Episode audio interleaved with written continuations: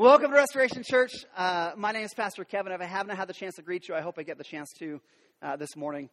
Seahawks are done. Some of you that love the Seahawks, uh, we're with you. Uh, some of you that don't like the Seahawks, we're with you too. And uh, we like you regardless. Um, if you have a Bible, I'll invite you to turn your Bible to Daniel chapter 2. Uh, Daniel chapter 2. We're going to jump right in today. We have 49 verses to look at today. And I've been known to talk for uh, 45 minutes on one verse. So we've got 49 verses to cover today. So we're going to jump right in. If you need a Bible, just slip your hand up. There's an usher in the back um, who will come and bring a Bible to you. Just slip your hand up. He'll bring one of those to you. If you're looking for the book of, of uh, Daniel, if you open up to the, the middle of your Bible, you'll find probably a book called Peace Psalms.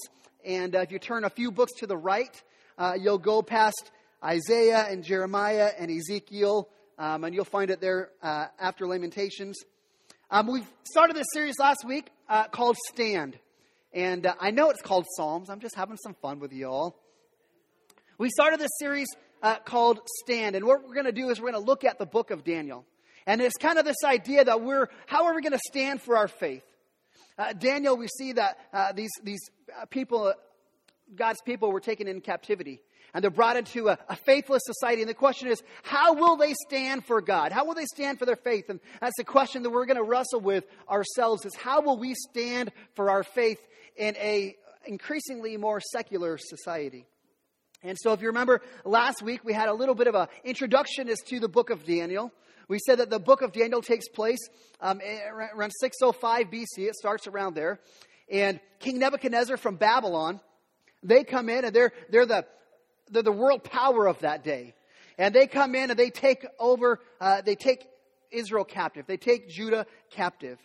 And uh, King, Nebi, King Nebi, Nebuchadnezzar, he decides, here's what we're going to do. I'm going to come into, uh, as I've taken it captive, I'm going to take 10,000 of the, of the best young people, the brightest, the future. These were the people in high school that were voted most li- likely to succeed. He says, I'm going to take 10,000 of the future, and I'm going to bring them to Babylon, and I'm going to teach them everything. I'm going to indoctrinate them in Babylonian society. I'm going to take, force them into the public school where they're going to learn everything that I can teach them about how to be a, like Babylon. I'm going to force them into into Babylonian religion. I'm going to force them to eat what Babylonians eat and drink what Babylonians drink. Uh, we want them to be immersed in our society so they become like one of us.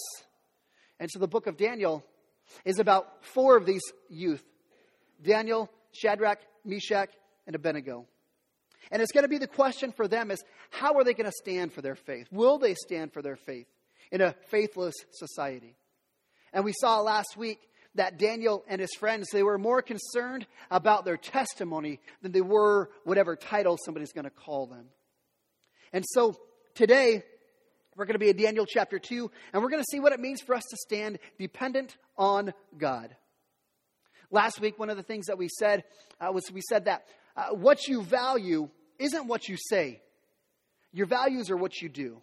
Your values aren't just what you believe. You can say you believe in all sorts of things, but if that doesn't play out in your life, if you don't actually live it out, then that's not really a value in your life. You value the things that you do. And so today we're going to look at the sovereignty of God. The sovereignty of God is something that we hinted at last week. We talked about how the sovereignty of God was all over the book of Daniel, how God allowed Nebuchadnezzar and Babylon to take Israel captive. We saw how God gave Daniel favor with the palace chief. We saw at the end of the chapter one where God gave Daniel and his friends, he gave them uh, knowledge and wisdom and the ability to interpret dreams. And so we're going to look at this sovereignty of God. If you don't know what the sovereignty of God is, the sovereignty of God means that God is in control of all things. We might not always understand it. We might not always understand what God is doing, but God is in control. God is working things out behind the scenes for our good and for His glory, even when we don't understand it. And for some of us, this is easy to believe in. Oh, I believe that God's in charge. I get it. I believe it. Like I'm, I'm there. If you don't believe it, I invite you to look around the world and you see the hints of God all over the place. But I don't want us just to believe it. I want us to figure out how do we how do we live like that? How do we stand dependent on God, knowing that He is in control of all things, that He is the source of all things? So, Daniel chapter 2, looking at the sovereignty of God, we're going to see that Daniel doesn't just believe that God is in control, but Daniel acts upon that belief. He, he, he puts that into action. And so there's going to be three questions we're going to see from this chapter um, about how we can stand dependent on God. But before we jump in, I'm going to ask you just to join me in a word of prayer. God, just thank you for this opportunity to be in this beautiful building, uh, to be able to come and, and just hear your word being taught. Uh, we're not coming here today to, to hear a pastor give his clever opinion because really this pastor doesn't have that much to say. We're here to hear your word. So, God, I pray that you help us to lean in now, that we would hear your word, and that you would speak to us, that you would draw us in closer to you. God, I pray specifically that you help us to understand how we can stand dependent on you.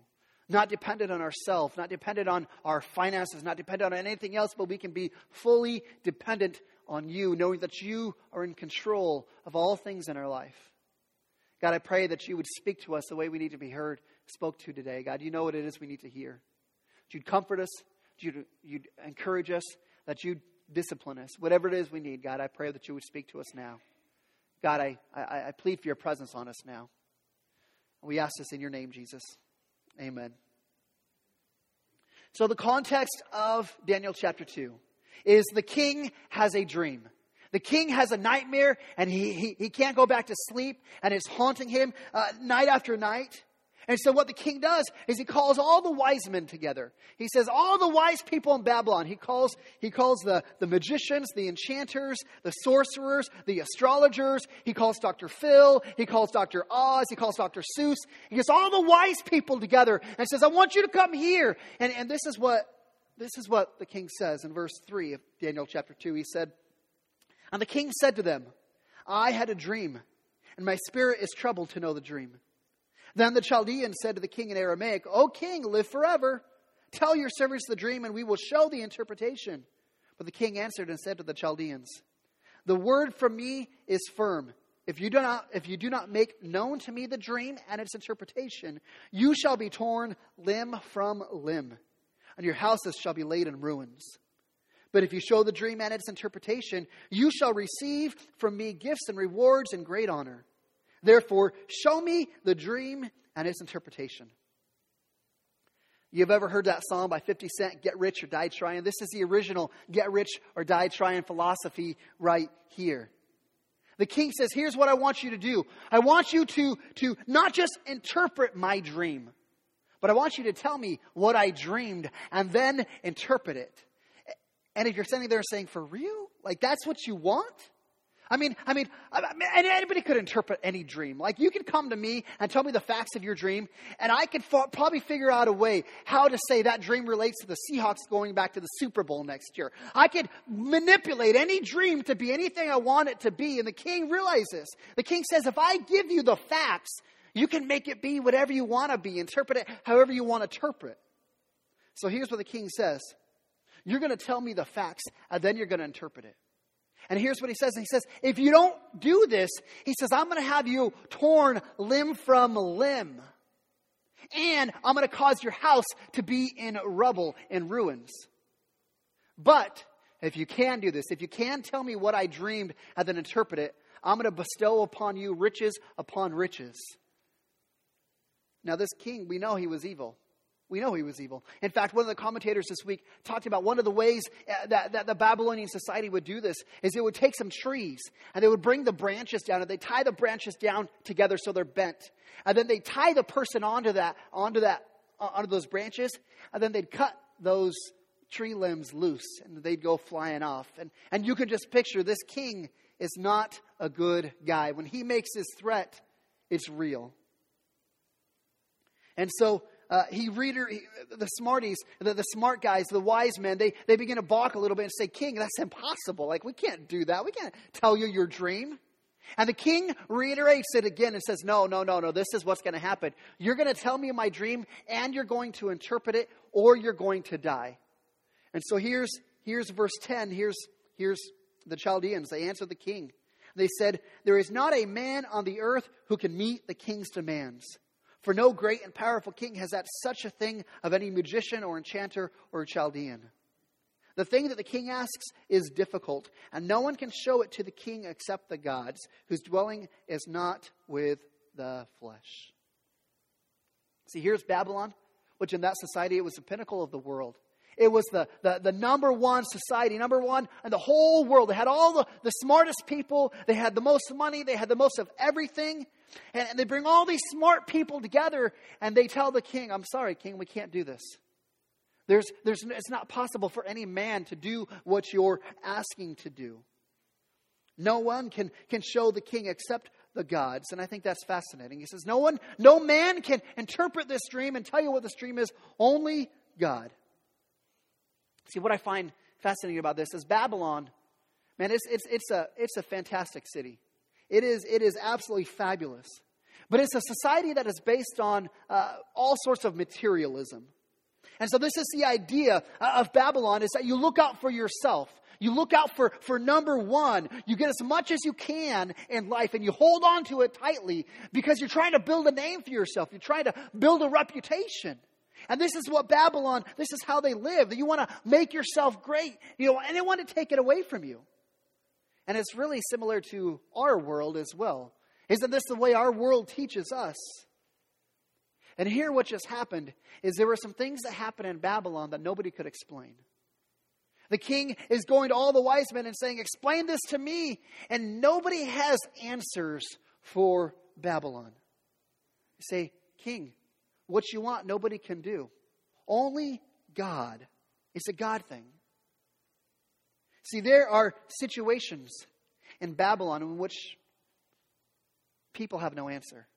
And there are situations in our world which the world does not have any answer. I mean, we're in the 21st century. There are some brilliant people. We've learned a ton more than we've ever known, especially from way back then. I mean, even looking at this church, there's some smart people in this church. But listen, we've all been faced with situations that there just isn't an answer. There just isn't an answer why. Why did the cancer come? Why did my spouse leave? Why did this person have to die? Why does these young people have to be abused? These are questions that there isn't an answer, despite how smart our society is, despite all the technology and science we have. There are questions that the world just cannot answer. Tragedies of all shapes and sizes. And the world doesn't have an answer for it, and Babylon doesn't have an answer for it and we look and we say, Man, God, I've, I, have done my best. I've, I, I did everything the way I was supposed to do it. And look at the ruin in my life. Look at all this, this, this brokenness around me. And this is what I want us to understand. Is there are times when our world does not have an answer for situations in life. But if you are a Christian, if you believe in who God is, then when the world doesn't have an answer, we have a God who does have an answer. And we can take hope in that God because he does have an answer. He'd look at all the pain and the hardship and the suffering of the world and he would say, it's just temporary. It's not some cosmic accident that, that caused this to happen to you. God is working things out for our good and for his glory. And this is where we don't always understand it, but we, we have to know that God is in control. This is Genesis 50 20. You've ever heard of Genesis 50 20 vision? This is where, uh, with Joseph, Joseph says, As you meant evil against me, God meant it for good to bring about that many people should be kept alive as there are today. Joseph is saying, Hey, you meant to do harm to me, and, and this is a difficult thing, but God had a purpose behind it. There's not just this, this cosmic accident that happened. God is working things out when we don't understand. God is still in control of those situations. When the world doesn't have an answer, we have a God who does. In fact, this may be, uh, as we think about being a Christian and, and, and sharing our faith with people, this may be the most powerful tool for us to, to share our faith is when things happen, we have a God who has an answer. There's a guy by the name of uh, Jeff Iorg, who's the president of the Golden Gate Theological Seminary. And he talked about this very idea. He said there's, there's four times in a person's life, four times in a person's life, that the world's going to have a hard time giving them an answer. And he said this is the time that we have the opportunity to speak hope found in God. Four things are uh, uh, things break, Things in people's life, it just breaks. And there isn't an answer for it except God. Number two, um, people die. No answer for it except God.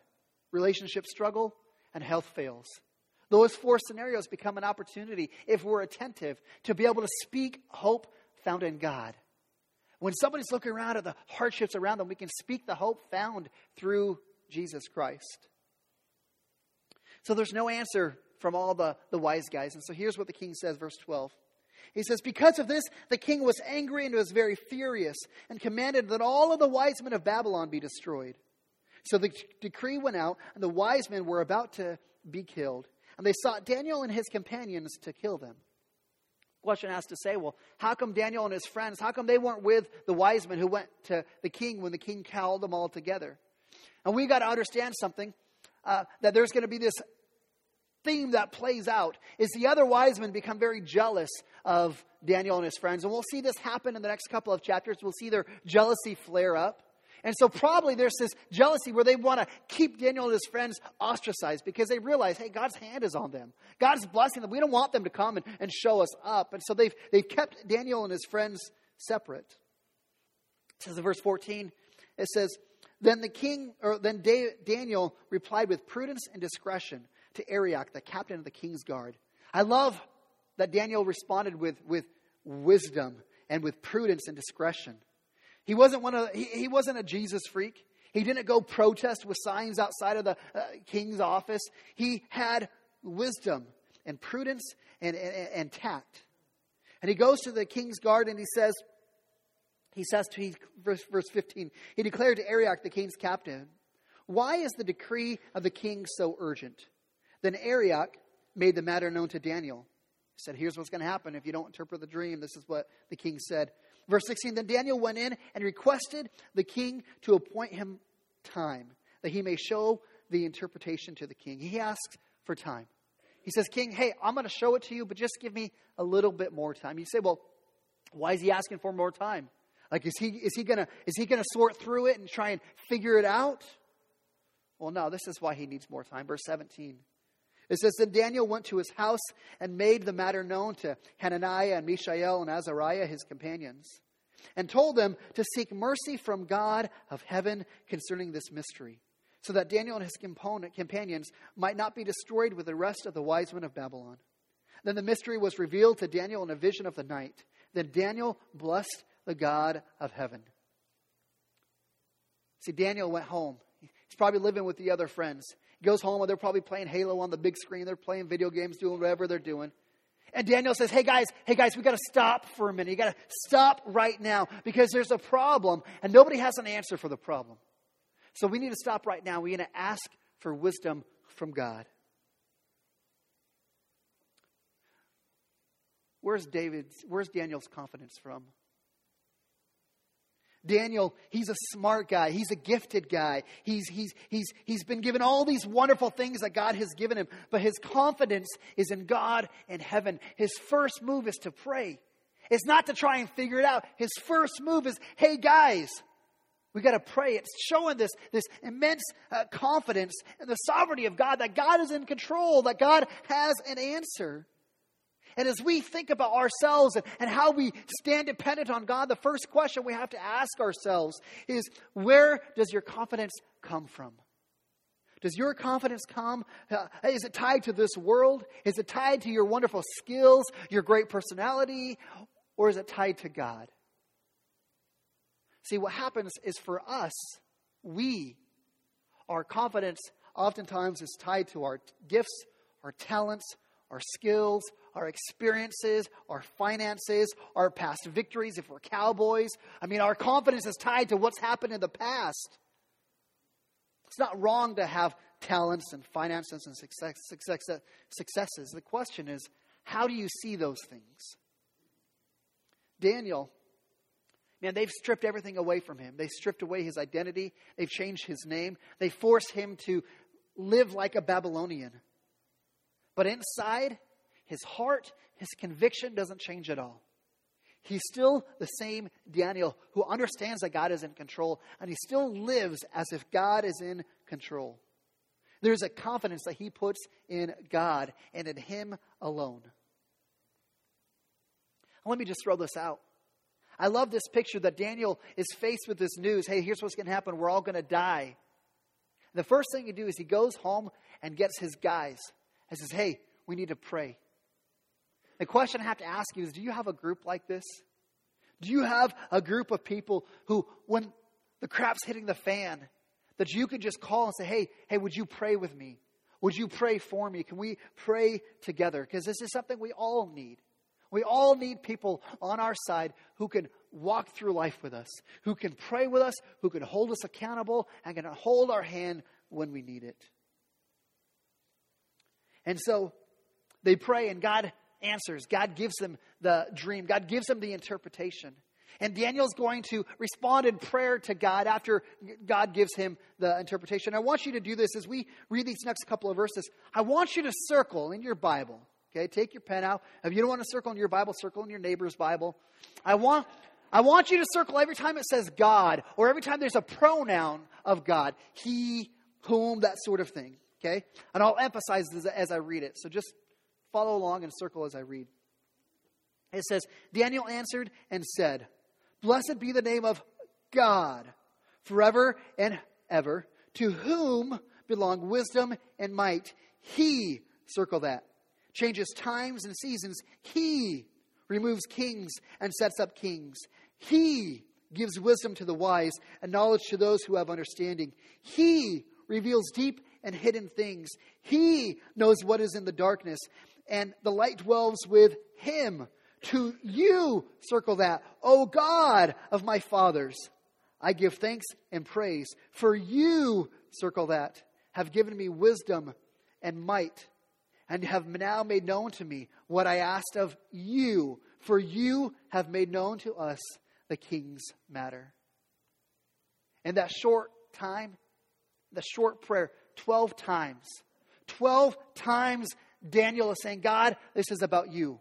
God, it's about you.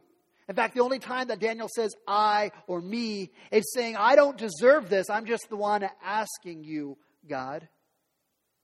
Say, well, why is that so significant? Why, why do I emphasize that 12 times he's praying and making the prayer all about God? I want you to, to notice that because that's not like me. That's not the way that I talk. And I'm going to guess that that's probably not the way that you talk as well. Look what happens next. It says, Therefore Daniel went into Arioch, verse 24, whom the king had appointed to destroy the wise men of Babylon. He went and said thus to him Do not destroy the wise men of Babylon. Bring me before the king, and I will show uh, the king the interpretation. Verse 25 Then Arioch brought Daniel brought in Daniel before the king in haste and said to him, this is Arioch, he's talking to the king. He says, I have found among the exiles from Judah a man who will make known to the king the interpretation. You see what Arioch did there? He takes credit for Daniel. He says, I did this. I found Daniel. I went out back and I found this guy and he can interpret your dream. Dude, Arioch had nothing to do with this. He had nothing. Daniel came to him and said, Go take me to the king. And this is why Daniel's prayer is so, no, so completely noteworthy because Daniel completely acknowledges God. And oftentimes, what you and I will do, maybe I shouldn't speak for you, oftentimes, what I do is I want to make it about myself. I don't want to make it about God. I want to make it about myself. I want myself to look better amongst my, my, my family, amongst my friends, amongst my spouse, amongst my church. I want to look better. And so Arioch I see myself in him. And this is the philosophy of our world. This is the philosophy of Babylon. Make yourself great. In fact, this is going to be something that we see Nebuchadnezzar do throughout the rest of the book. It always has to be about him. In fact, why does, why does this dream scare Nebuchadnezzar so much? Because if you put yourself in Nebuchadnezzar's shoes and life is all about you, when you're done going through and conquering people, you have nothing to fear except who's going to come and conquer you? Who's going to come and take away all that you've built for yourself? It says, The king declared to Daniel, whose name was Belteshazzar, Are you able to make known to me the dream that I have seen and its interpretation? Are you able to do this, Daniel? Remember what's at stake. If you don't do this, you're going to be ripped limb from limb. If you don't do this, your house is going to be in, in ruins. Eh, this is the time right now, Daniel. This is the time. Step up. Step up. This is what Daniel says, verse 27. Daniel answered the king and said, No. he said, No. He says, No wise men, enchanters, magicians, or astrologers can show the king the mystery that the king has asked. Nobody can do it. But there is a God in heaven who reveals mysteries, and he has made known to the king Nebuchadnezzar what will be in the latter days. Your dream and the visions of your head as you lay in your bed are these. See, what Daniel just did is you got to remember those, those, those wise men. All the other wise men who came to the king and said, This is not something that a man can do. Okay? Daniel just backed them up. Daniel just let them off the hook. He just said, Hey, listen, like your wise men said, there's not a man who can do this. You say, Well, why is that significant? Because when we understand what's going to come next in the rest of the book, like those other wise men are the perpetrators, are the instigators of all the trouble that happens. There's no fiery furnace if there's no other wise men. There's no, there's no lion's den if there's no other, li- uh, there's no other wise men. Daniel could have said, Hey, all those other wise men, they're not really wise. You should kill them. But me and my friends, we've got the interpretation so you can take care of us. No, he didn't. Because Daniel understood that when you love God, it means you love your enemies. And it says, and I want you to underline this. He says, No man can do it, but verse 28, he says, There is a God in heaven who reveals mysteries. See, last week, we said that Nebuchadnezzar wanted to tell Israel, hey, your God is dead. All of your God's good stuff, they're in the temple of, of my false God because my God is better. Your God is dead. And here's Daniel going before the king. And he's saying, guess what? My God in heaven, he's alive. He's alive and he knows all things and he's interpreted your dream. See, if we're going to stand dependent upon God, the second th- question we need to ask ourselves is who do your life and your gifts promote? Who does your life and your gifts promote? Who is getting the glory for those things in your life? Me, I'm like Arioch. I'm going to take the credit for myself. Even though, even though God has given it all to me, even though God has given me the position and God's given me the title and the power and the skills, even though God's given it to me, and I understand James 1:17 says, every good gift and every perfect gift comes down from God. I understand that. But my tendency is to always come back and make it about me. Whatever ability I have in life, whatever success I have in business, whatever relationships or family or kids or whatever gift I have, my tendency is to make it about me and not about God. And here's Daniel. He has this opportunity in front of him. He's got this opportunity. The king says, Hey, if you interpret my dream, I'll give you riches. I mean, Daniel could have said, I don't want your riches. What if Daniel said, I want freedom? What if Daniel said, Hey, I don't want your riches. What if you just let me and my friends go back home? I mean, I think Nebuchadnezzar would have given it to him. It seems like he really wanted to know what this eh, dream meant. But that's not what Daniel did. See, put yourself in that shoes. Put yourself in the shoes where the king says, Can you interpret my dream? If I'm up there, I'm saying, Heck yeah, buddy. Show me the money. Like, come on, man. I can do it. Like, I got the interpretation here. And of course, uh, I mean, I, would pray later that night and thank God for it because I'm a Christian, you know. But, but of course, if He offers me that money, I'm going to take it. Yeah, come on, hook me up. See, why is it that we do this? Why do we want to promote ourselves at every opportunity? I mean, if I'm going to just be honest with you, I mean, our elders come together and we pray for our time together as a church. And we pray and we say, you say, God, you know, through the worship, through the teaching, through the fellowship, God, would you make your truth known? God, would you help people to know Christ and make Christ known? And we're done praying. I'm adding a P.S. P.S. God, make sure they like me as a pastor. P.S. God, make sure they think I'm the coolest pastor in the world. I mean, that's, I mean, that's just my heart. Unfortunately, that's, that's how we think and how we pray. I mean, I mean, I hear pastors say, you know, it doesn't matter to me if, if I come to and preach and there's only one person in the congregation or if there's 500. It doesn't matter to me. Hey, we count. Like we count. Like numbers are important. Like that's that's my paycheck right there, right? Like it's it's it's important. Why do we do this? Why do we promote ourselves at any time? And I know you're kind of looking and saying, well, Pastor, you're, you're kind of messed up. You just shared some, some intimate. Well, what about you? Why is it that when you're looking at relationships with, at work, with your supervisor, your other employees, relationships with your families, where there are moments in your life when there's something at stake, even something as small as a reputation, and you want to pat yourself on the back? You want to make it about you. It's this natural inclination we have. I can do it. That was me. I interpreted the dream. It was me. See, Daniel didn't just believe in the sovereignty of God, but he lived it.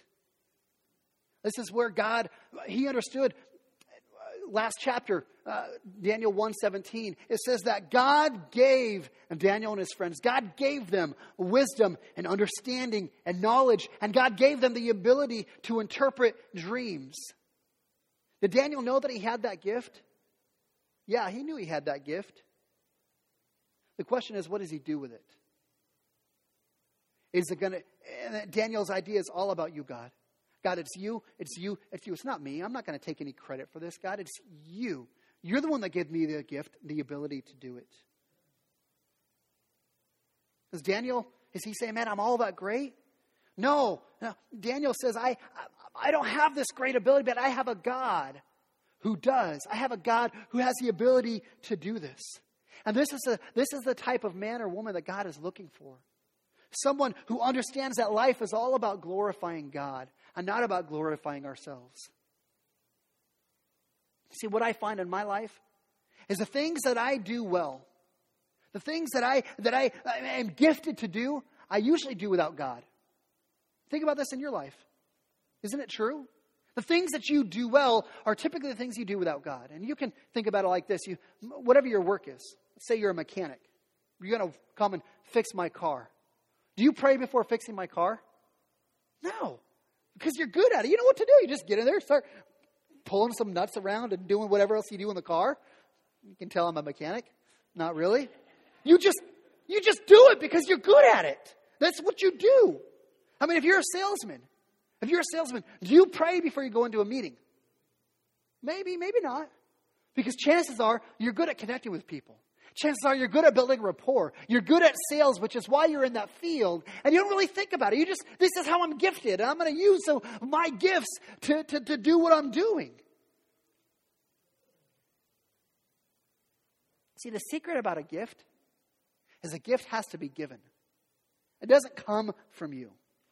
We are actually, uh, we are managers of wisdom and abilities and talents that God has given each and every one of us. And what happens is we take those gifts and those talents and those abilities that God has given us, and we used to build our own little Babylon. We used to make ourselves great. Isn't this true?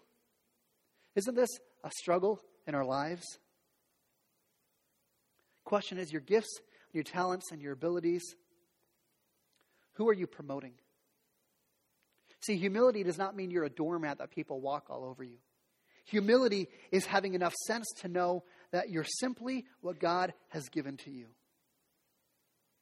Humility is just having enough sense to know that all you are is simply what God has given to you. Maybe, maybe it's not your workplace. Maybe it's your kids.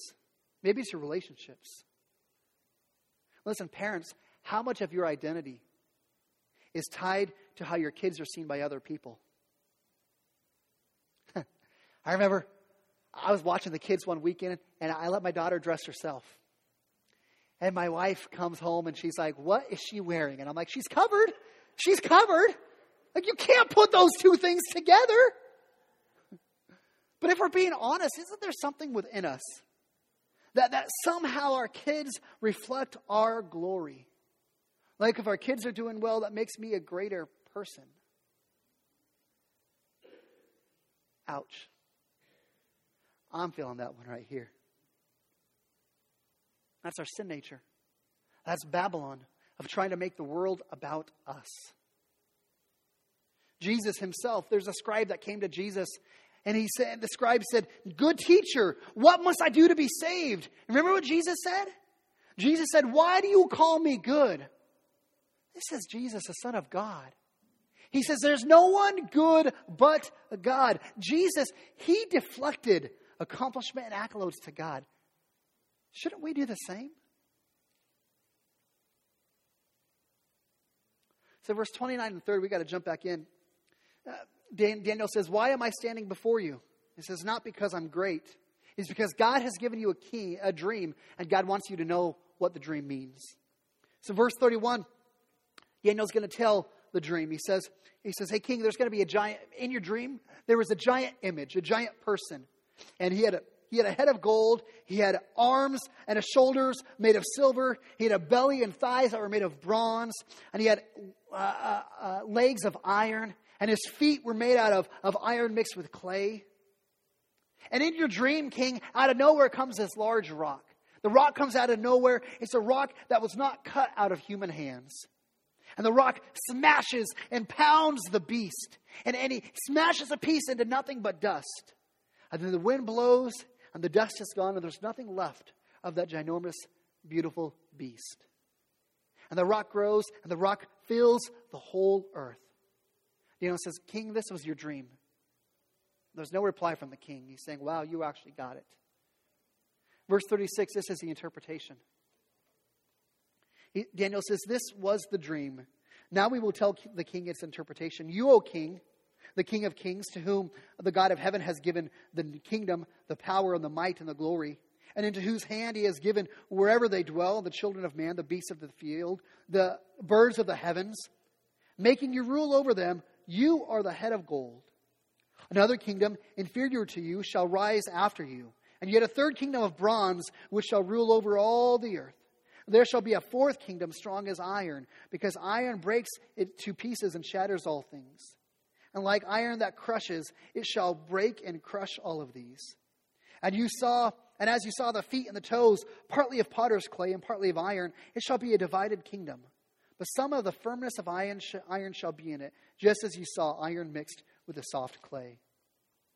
And as the toes of the feet were partly iron and partly clay, so the kingdom shall be partly strong and partly brittle, as you saw the iron mixed with soft clay. So they will mix one uh, with one another in marriage, but they will not hold together, just as iron does not mix with clay.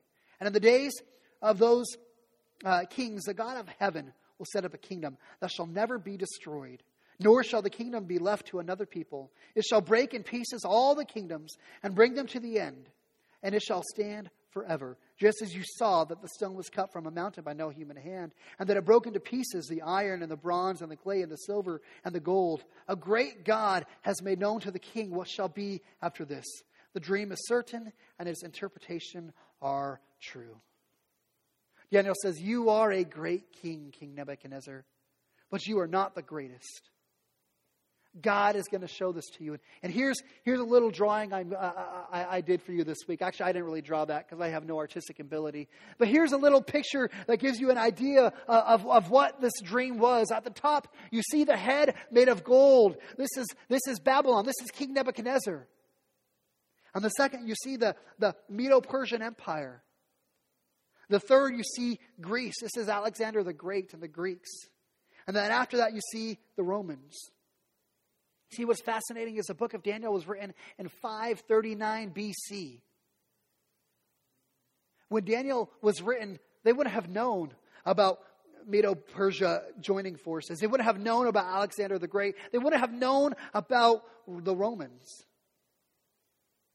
Yet God knew the future. God knew the future before anybody could have guessed it. And God says, hey, here's what's going to happen. Nebuchadnezzar, you're going to have your time. And there's going to be a nation that comes after you, and it's going to defeat you. And there's going to be a nation that comes after that and it's going to defeat that nation. There's going to be a nation that comes after that and it's going to defeat that nation. But there's one kingdom that will last forever the kingdom of God.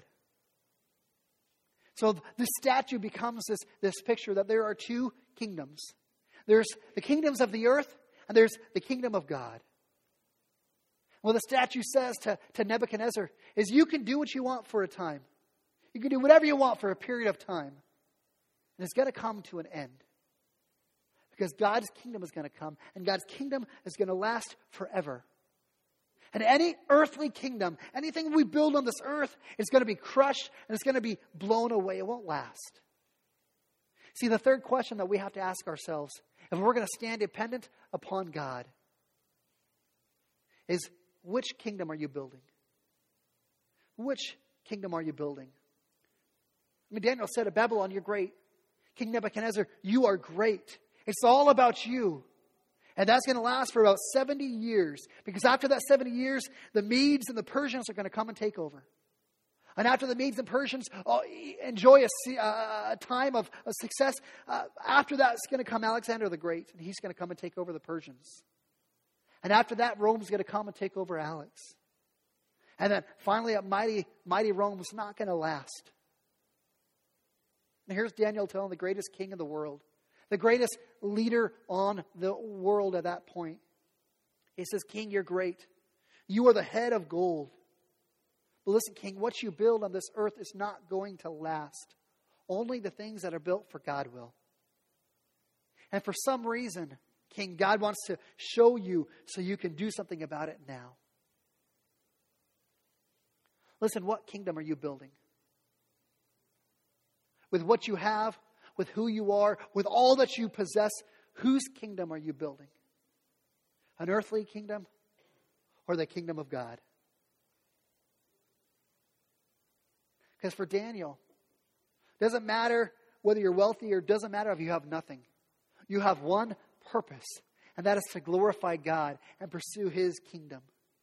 In fact, Matthew chapter 6, Jesus, Jesus pleads before the people. He says, Listen, store up for yourselves treasure in heaven. Don't build a kingdom on earth where rust and moth will destroy, well, thieves will come and steal. Those things are temporary. He says, Listen, Jesus knows the illusions of the world. He knows that we have this temptation to make it all about us, to make ourselves great. And Jesus is saying it doesn't last. It doesn't last. So we have to know what kingdom we're fighting for. We have to decide today, and I'm going to pursue the kingdom of God above all else. At the end of the chapter, Nebuchadnezzar, he praises Daniel and he praises God. Never really makes this commitment to God, though. He, he says, Hey, we'll, we'll, we'll worship your God as well. We'll add your God to all my other gods. And now I've got this really cool dream God with all my other gods, and he's just one of. And it says that, that, that the king gave Daniel a high position. The king gave Daniel lavish gifts. He, he uh, made Daniel ruler over, over Babylon, over all the wise men. He gave Shadrach, Meshach, and Abednego, they gave them high positions as well. But the questions we have to walk away with today the questions I want you to think about today is number one, where does your confidence come from? Does it come from who you are? From your great skills, your great talents, your great successes, your great personality, your good looks? Where does your confidence come from? Number two, who does your life and your gifts promote? Are you promoting yourself are you giving the praise to God? And lastly, which kingdom are you building?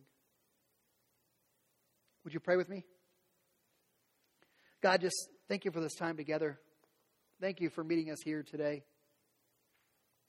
Thank you for just the opportunity to open up your word. God, that's a crazy story. We covered a lot of verses today. God, I pray that you would help us just to, to understand what it all means today. But God, you'd help us to know that we didn't come today just to hear a story, but God, you want to speak to us. And God, I pray that we will wrestle with what we've heard with. We'll wrestle with these questions that we need to ask ourselves. And not just ask and, and give the flippant answer, but really search our hearts to say, man, Where is my confidence from? There are some of us in here today who our confidence is coming from the wrong places. And we need to take some time as we have the opportunity to respond to God's word today and just pray and say, God, God, I'm sorry. My confidence hasn't come from you. But God, today I'm humbling myself and asking you, God, to forgive me and to draw my heart into you, to see my confidence from you. Some of us in here today need to look and say, man, I've built this kingdom about all about me building my reputation, about making myself great. Listen, if that's you today, take that time to wrestle with that question about who does your life and your and, your gifts promote. Take that time right now to confess that before God. Say, God, it's you. God, I've got to stop taking the credit and the glory for myself and begin to glorify you and point to you as the giver of the gifts, the giver of life. And as we think about our lives, we can think about well, whose kingdom we are building. Building the kingdom of Babylon? Are we building the kingdom of the world? Are we invested in the kingdom of God? Of seeing lives come to know Christ and make Christ known. Seeing lives brought to restoration through a relationship with Jesus Christ. God, I just pray for each of us as we wrestle with these questions.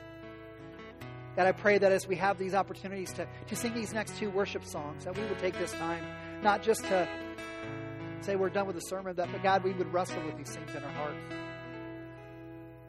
And that, God, you would draw us deeper love with you. God, I pray that you would help us to do business with you now as we consider what we've heard, the things we need to do today and this week. God, I thank you for meeting us here now. Jesus, we love you and praise you. We ask this in your name. Amen.